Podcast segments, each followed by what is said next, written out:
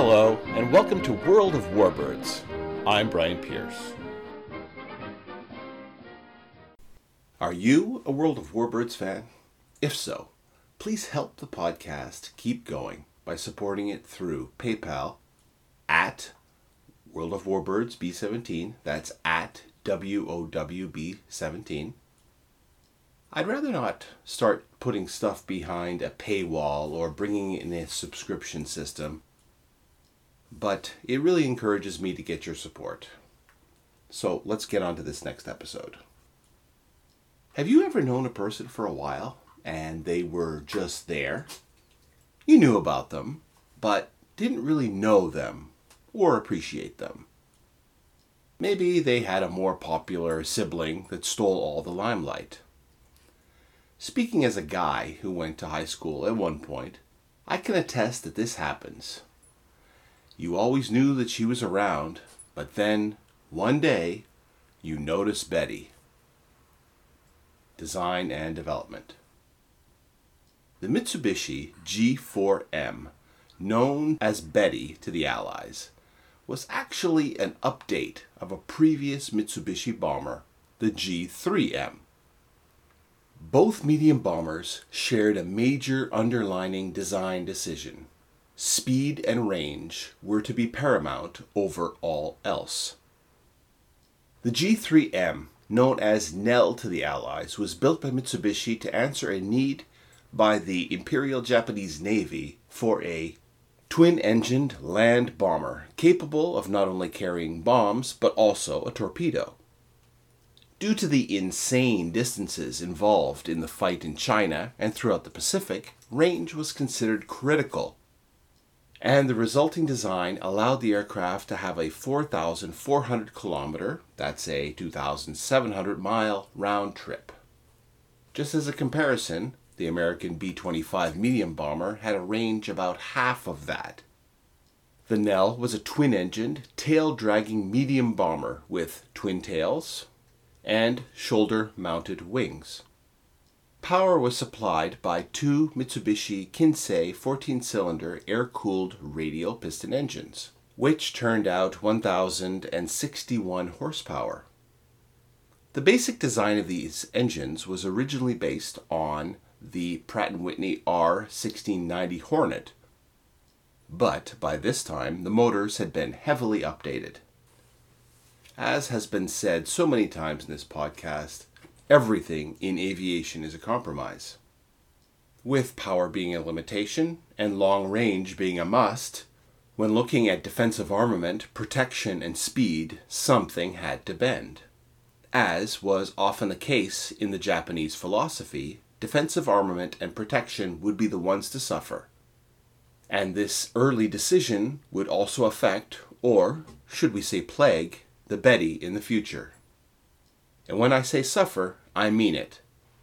The original design of the Nell was to have no defensive weaponry at all. The plan was to have its performance at high altitude be good enough to stay above or evade enemy anti-aircraft fire, and its high speed in the attack would keep it safe at low levels. It also was sold as a sort of package deal for Mitsubishi. With its hotter, more popular, and higher profile sister, the high-performance Mitsubishi A five M fighter, riding shotgun on operations and keeping the enemy fighters at bay. Nels first flew in nineteen thirty-five and were heavily involved in the war in China, including performing bombing attacks during the battles of Shanghai and Nanjing. Although pleased with the Nell, the Imperial Japanese Navy was already looking to the future, and by nineteen thirty-seven, they put out the request specification that would lead to Betty. Basically, the specification could be seen as, quote, give me a Nell, but with more speed and range, but with the same payload as the Nell. In order to achieve this, the designers at Mitsubishi used the same tactics as with Nell, making the structure very lightweight and leaving out defensive features such as any armor protection for the crew, and passing on installing self-sealing fuel tanks. However, due to experience in China, the no-defense policy was bent somewhat with the addition of several seven point seven millimeter guns placed in the nose, on the dorsal surface, and both sides of the fuselage. In the tail was mounted a powerful Stinger, a twenty millimeter cannon. In order to carry the weight of these weapons and the crew to man them, more powerful Mitsubishi M K four A Kasei Model eleven engines driving three-bladed props and generating one thousand five hundred thirty horsepower were installed. The new aircraft was designated the Mitsubishi G four M, and although it looks fairly similar to its older sister with shoulder-mounted wings, there were differences. Instead of the two small tails, the G four M featured a prominent single fin. Overall, the aircraft does look more solid than the Nell, which has a slightly wafy, flimsy look. We wouldn't be so rude to call the G four M fat, but she is more round, and her crews called her Hamaki, which means cigar in Japanese because of her shape. The name would also portend one of her bad habits. We'll discuss that one later. The Allies called her Betty. The story goes that when it came to name the new plane, Technical Sergeant Francis M. Williams noticed the new prominent gun blisters. He had also noticed two prominent features of a lady friend of his named Betty, and so he named the bomber after her. Interestingly enough, the first Betty prototype, the most advanced bomber that the Japanese had at the time, traveled by five ox-drawn farm carts over unpaved roads for thirty miles to the nearest airfield, because Mitsubishi's Nagoya plant had no company airstrip. Production. Although the Imperial Japanese Navy was happy with the Betty, there was some delay in ramping up production, while decisions regarding a sister aircraft variant were worked out. The G six M one was basically a Betty, but with increased numbers of cannon that would operate as a heavily armed escort gunship for other bombers, reducing or eliminating the need for escort fighters that could be used elsewhere. The U S Army Air Corps would try the same sort of thing by heavily upgunning a Boeing B seventeen bomber, calling it the B forty, and using them to protect formations of B seventeens. It didn't work for the Japanese any more than it did for the Americans, and so after building about thirty of them, they shelved the idea of the G six M one, and Mitsubishi was asked to build as many Bettys as possible. In the end, they built two thousand four hundred thirty-five examples of all variants. Although there was to be a replacement for the Betty, the demands on the Yokosuka P one Y were perhaps just too much to be workable. It was hoped that it would be as fast as a Zero, with the same range as Betty, with a similar bomb load, but the ability to also dive bomb as well as carry and drop torpedoes. Although they built one thousand of these, there were so many problems resulting from excess complexity and poor serviceability that they never really replaced the Betty, very much like the American B twenty-five or the German H E one eleven. They just kept on building them, modifying them, flying them, and finding no new uses for the Betty right up to, and I do mean right up to, the end of hostilities. There were four main variants to the Betty. The G four M one Model eleven started off with Mitsubishi M K four A Kasei Model eleven engines driving three-blade propellers and generating one thousand five hundred thirty horsepower.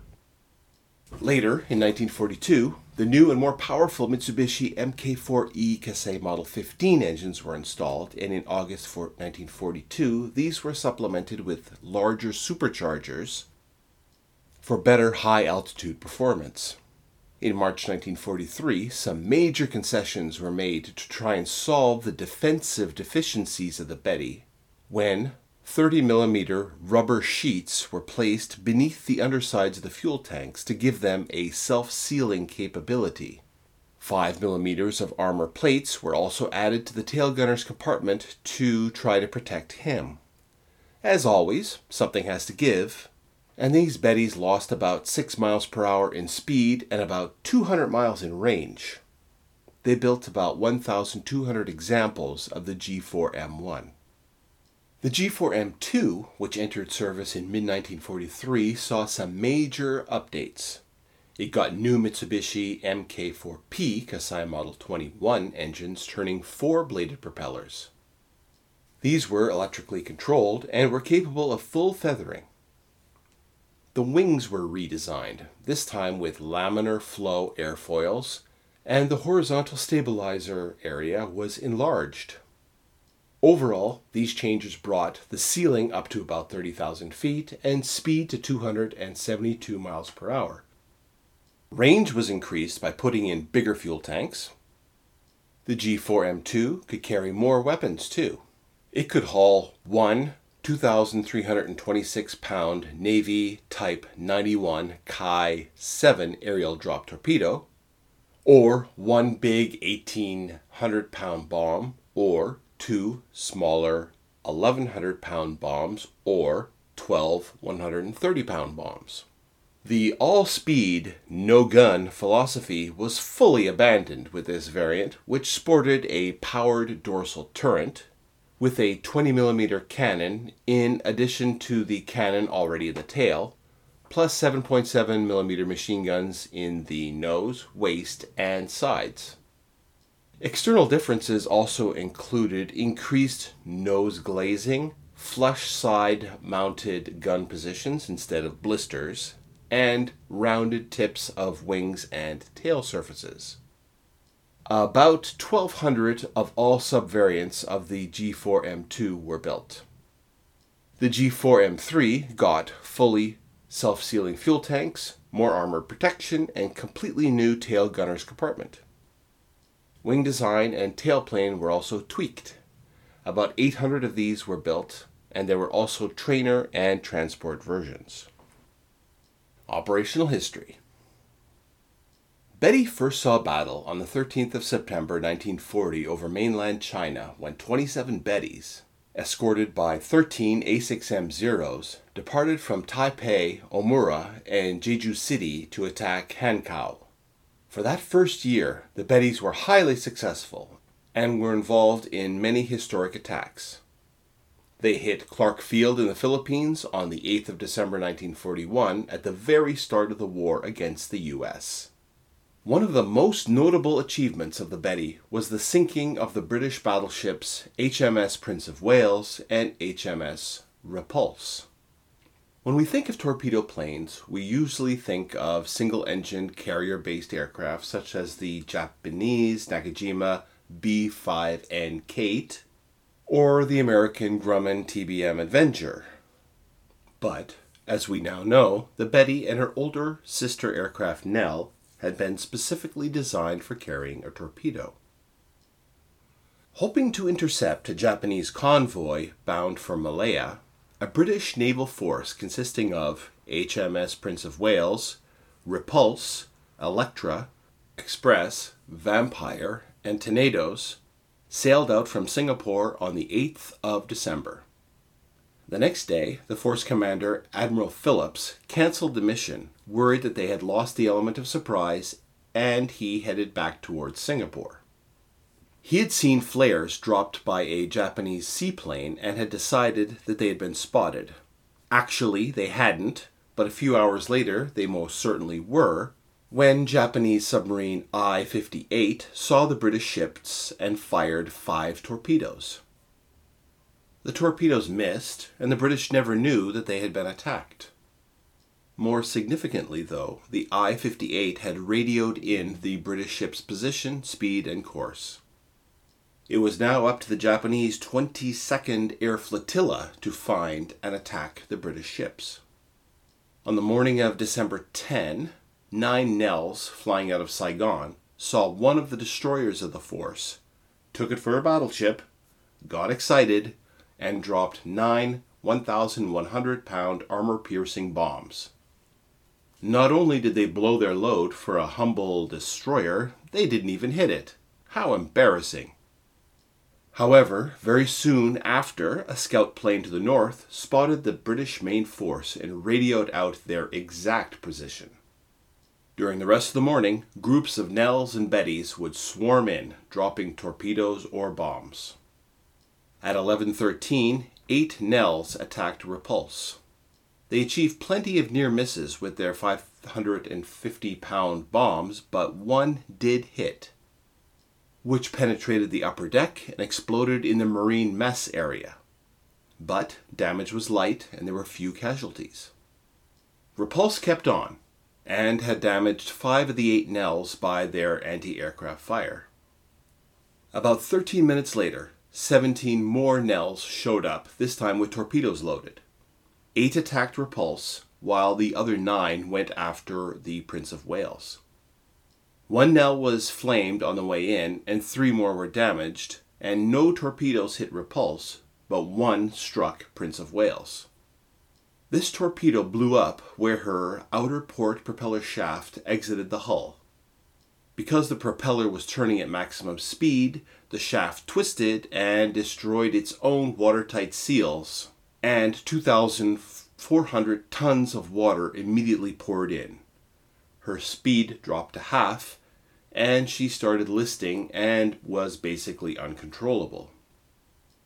At twelve twenty, twenty-six Betty bombers arrived on the scene and hit Repulse with another three torpedoes, punching through the hull and bending the outer starboard propeller shaft, stopping it completely. At the same time, she was hit on the port side by one torpedo and then quickly after by three more. Her captain ordered the crew overboard, and only six minutes later she rolled over and sank stern first. Many, many of her crew never got out. Soon after, the limping Prince of Wales was hit by a bombing attack, listed further, and sank. The Japanese had destroyed two British capital ships with the loss of only one Nell and two Bettys. Now that's a pretty good bargain. Nine Bettys were involved in the long-range bombing raid of Katherine, Northern Territory, Australia on the twenty-second of March nineteen forty-two, which was the deepest inland attack on Australian territory during the war. The Japanese hit targets over two hundred miles from the coast. However, the Bettys' undeterred rampage through the Pacific from China to Australia to the Aleutians was about to start hitting roadblocks, as Allied A A gunnery got better, and especially as the new, more powerful, and heavily armed Allied fighters took to the air. At this point, the Japanese nickname for the Betty, Hamaki, which meant cigar, due to her fuselage shape, would become a cruel joke. Cigars burn. Allied pilots called them cigars too, as well as flying lighters, the one-shot lighter, and the flying Zippo. Ouch, that hurts. What a burn.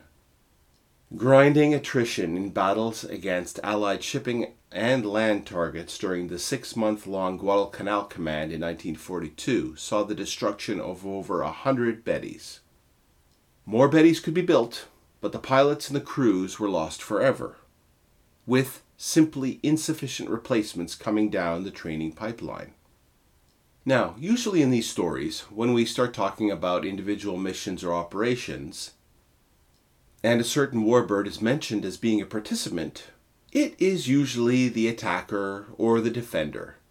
Rarely is an individual warbird or person within the warbird actually the target of the operation.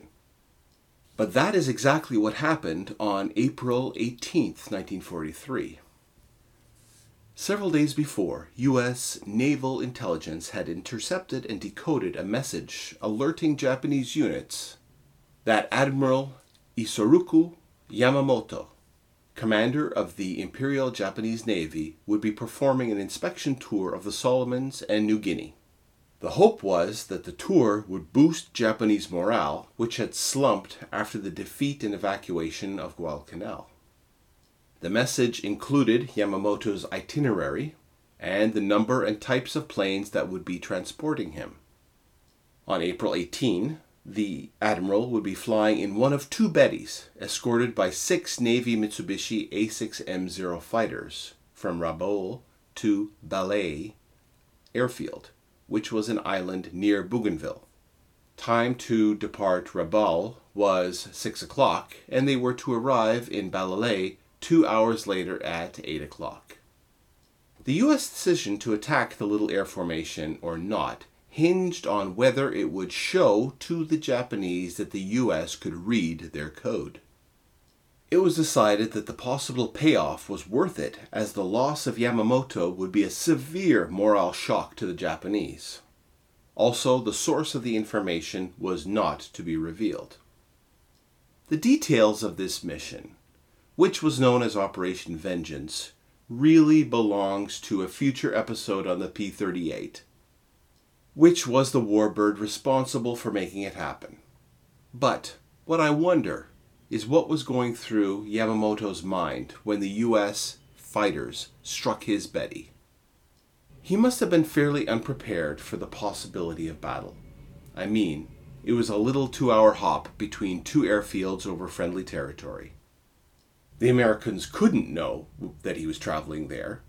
Besides, what would be the chances of actually intercepting the fast-flying formation? Also, the bomber's guns and the surrounding Zeros must have been very comforting. When the P thirty-eight struck, was there time for him to think? Did he want to jump up and grab one of the guns and shoot back? Was he just stupefied? Did he have any grudging respect from one warrior to another for the American skill in reaching him? Did he have any regrets for his part in starting the war against the U S? Anyway, soon after spotting the Japanese formation, Lieutenant Rex T. Barber banked his P thirty-eight hard to get in behind the bombers and lined up behind one of the Bettys and opened up into its right engine, rear fuselage, and tail. Then Barber fired on its left engine, which began to trail smoke. Then the Betty rolled violently left and almost hit Barber and his P thirty-eight. Then the Betty augured into the jungle, causing a rising column of black smoke. Lieutenant Besby F. Holmes had engaged the other Betty, damaging its right engine, which was trailing white smoke. But Holmes' closing speed had carried him and his wingman past the Betty. Barber then pounced, fired, and his bullets caused enough metal debris to fly off the stricken Betty that it damaged his own aircraft. But the Betty descended to crash land in the water. Some survivors actually climbed out of the bomber and were later picked up. But Admiral Yamamoto was not one of them. A Japanese retrieval party found Yamamoto's body later, which had been thrown clear of the Betty's wreckage. He had been hit by two of the P thirty-eight's bullets. One had hit his left shoulder, and the other had fatally punched through his left lower jaw and exited above his right eye. Perhaps Yamamoto hadn't had many thoughts at all as he was attacked.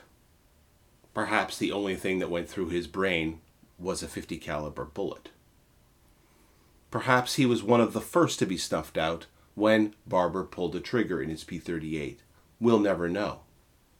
Anyway, Bettys would continue to fight against growing odds in New Guinea, the Solomons, the South Pacific, and in defense of the Marianas, and finally, all the way back to Okinawa.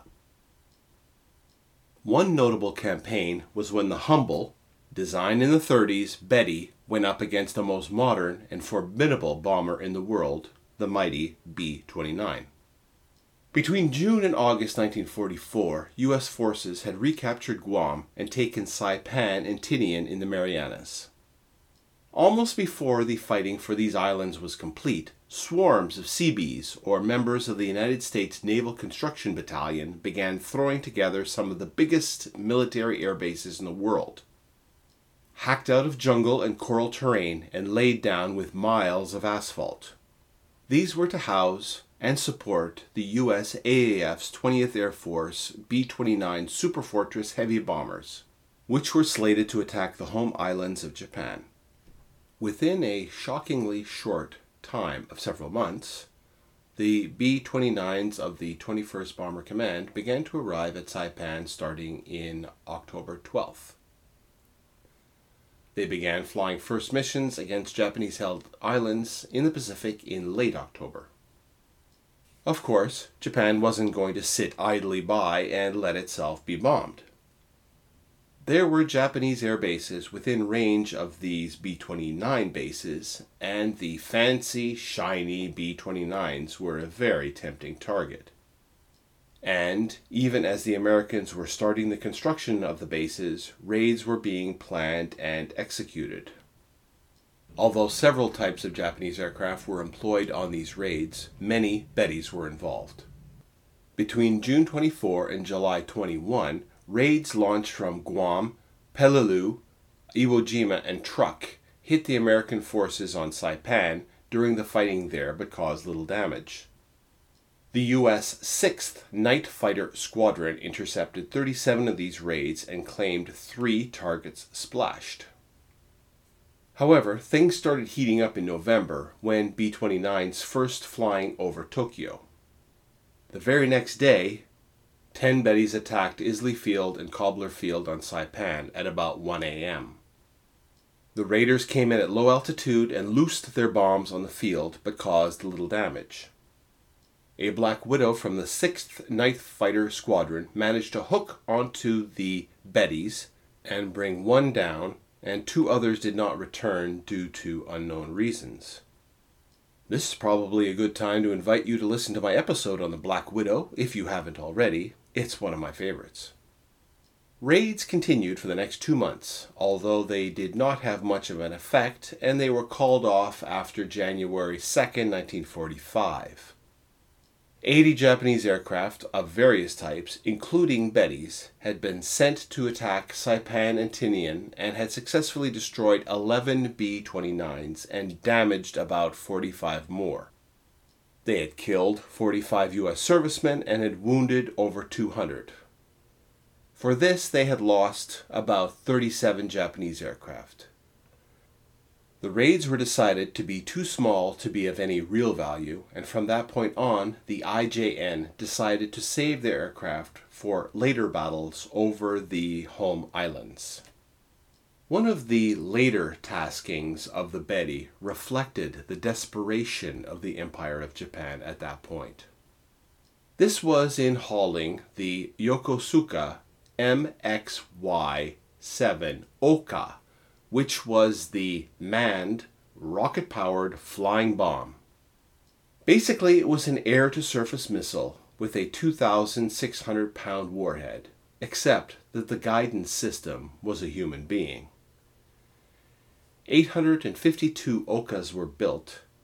The name means cherry blossom, but U S servicemen called them baka bombs, baka being Japanese for fool or idiot. The procedure was for the Betty's mothership to carry the Oka to within twenty-three miles of the target, where it would be dropped and glide towards the enemy ship. When close enough, the Oka had three solid-fuel rockets that the pilot could fire, either one at a time or all at once, to propel the Oka into the side of the target ship. Most Oka attacks occurred against U S shipping invading Okinawa, and although some ships were sunk or damaged, the effect against the American effort was negligible.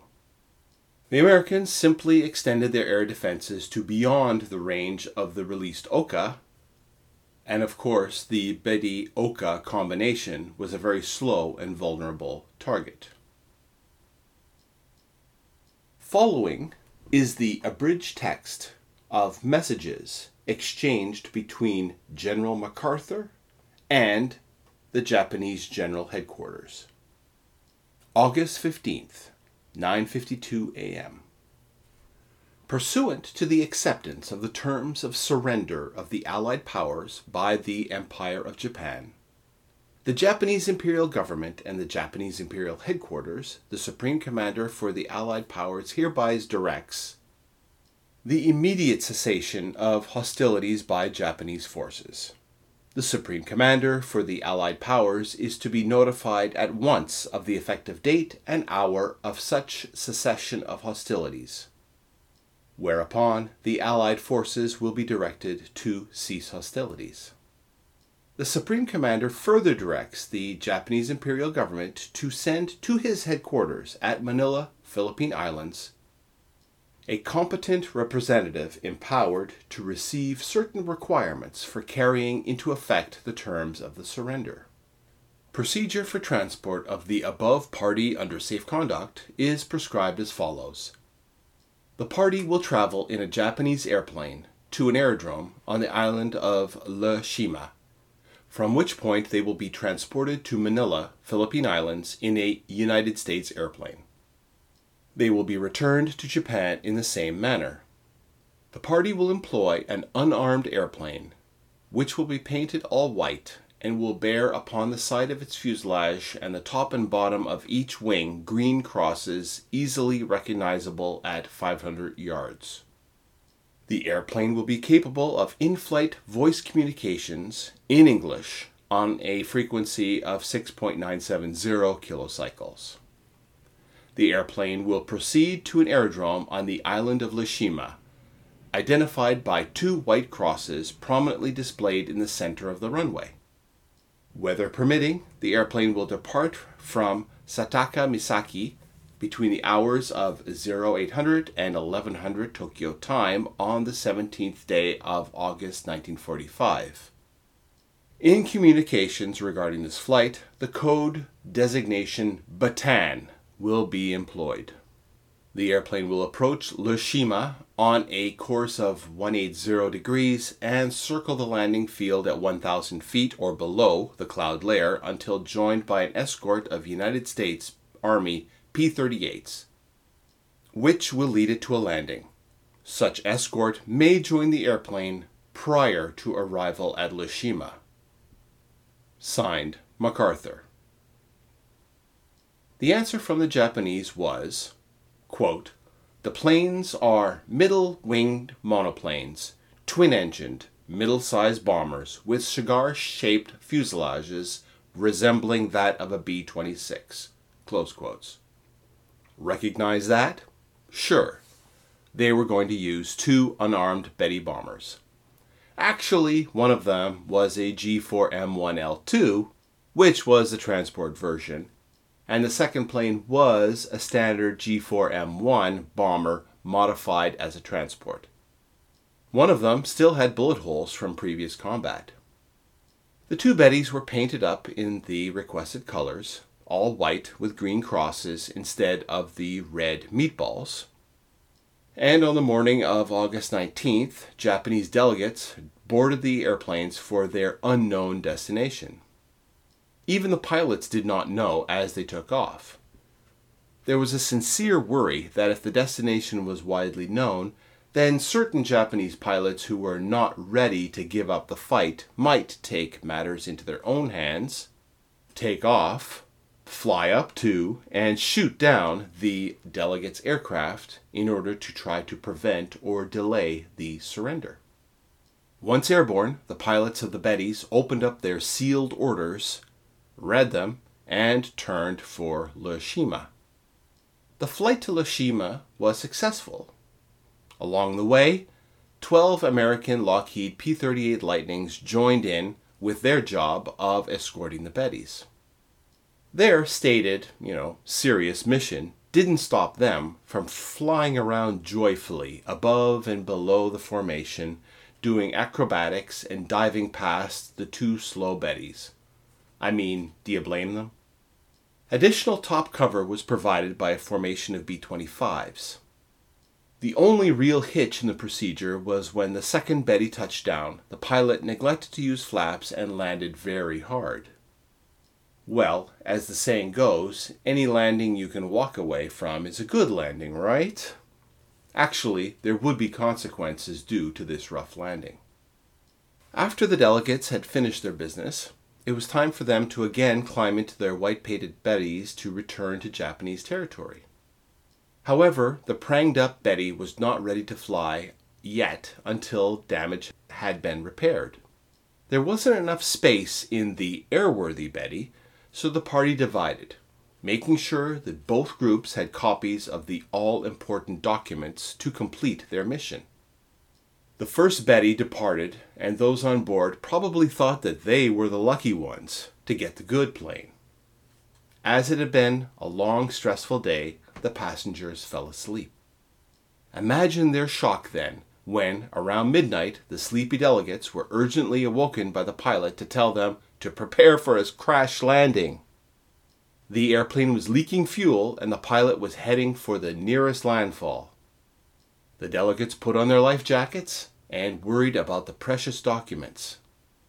In the end, they were entrusted to Katsuo Akazaki, who had represented Japan as a runner in the nineteen twenty-four Olympics. If anyone was going to make it and protect the precious documents, then it would be him. Soon enough, the engines started running roughly, then one quit, and then the other. They hadn't made land yet, and the Betty splashed down into the ocean. Doors were opened, and as the crew and delegates jumped out, they must have been surprised and relieved when the water reached only to their knees.